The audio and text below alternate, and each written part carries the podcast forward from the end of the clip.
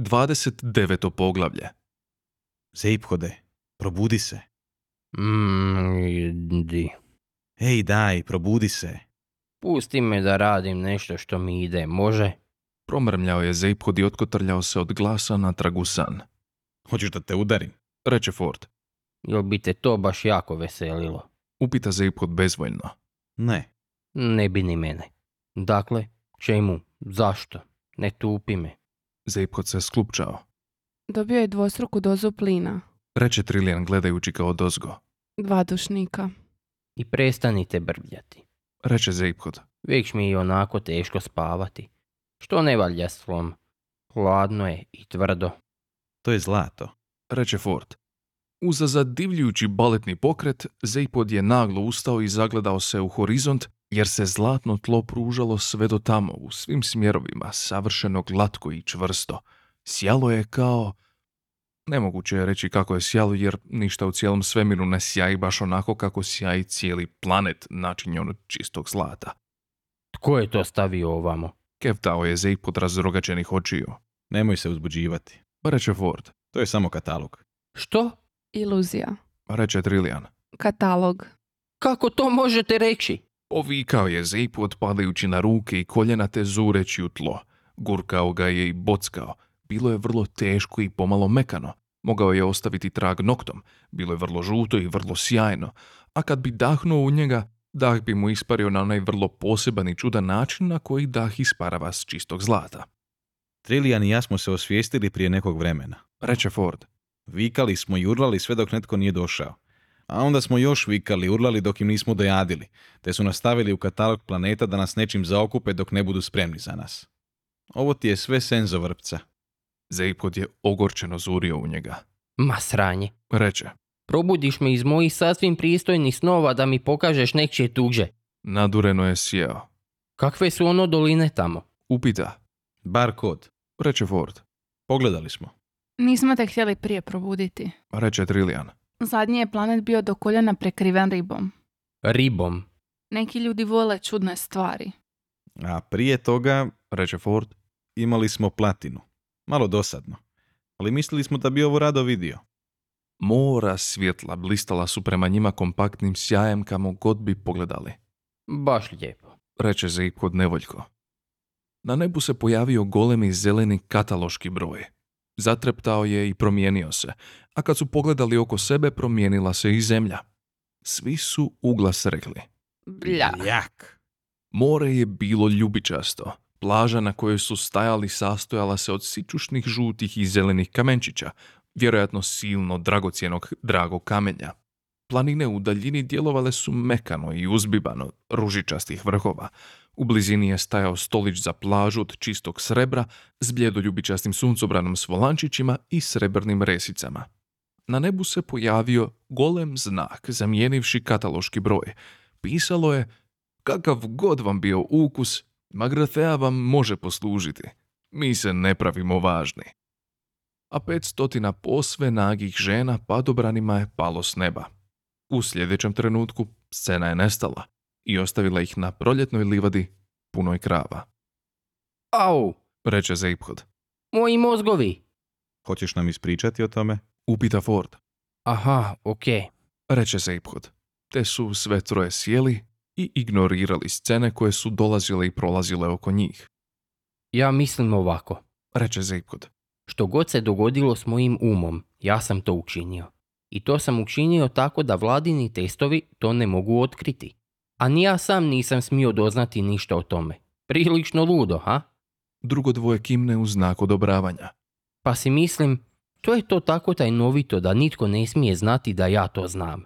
Ni galaktička vlada, pa čak ni ja sam. A odgovor je da ne znam, naravno. Ali sam zbrojio dva i dva i mogu pokušati pogoditi.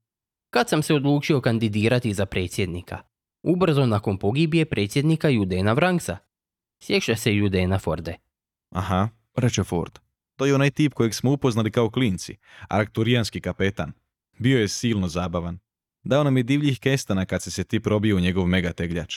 Rekao je da si najluđi klinac kojeg je ikad upoznao. O čemu to govorite?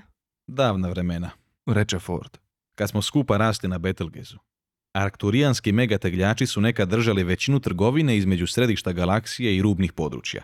Betelgeški trgovački izviđači su pronalazili tržišta, a Arkturijanci su ih opskrbljivali.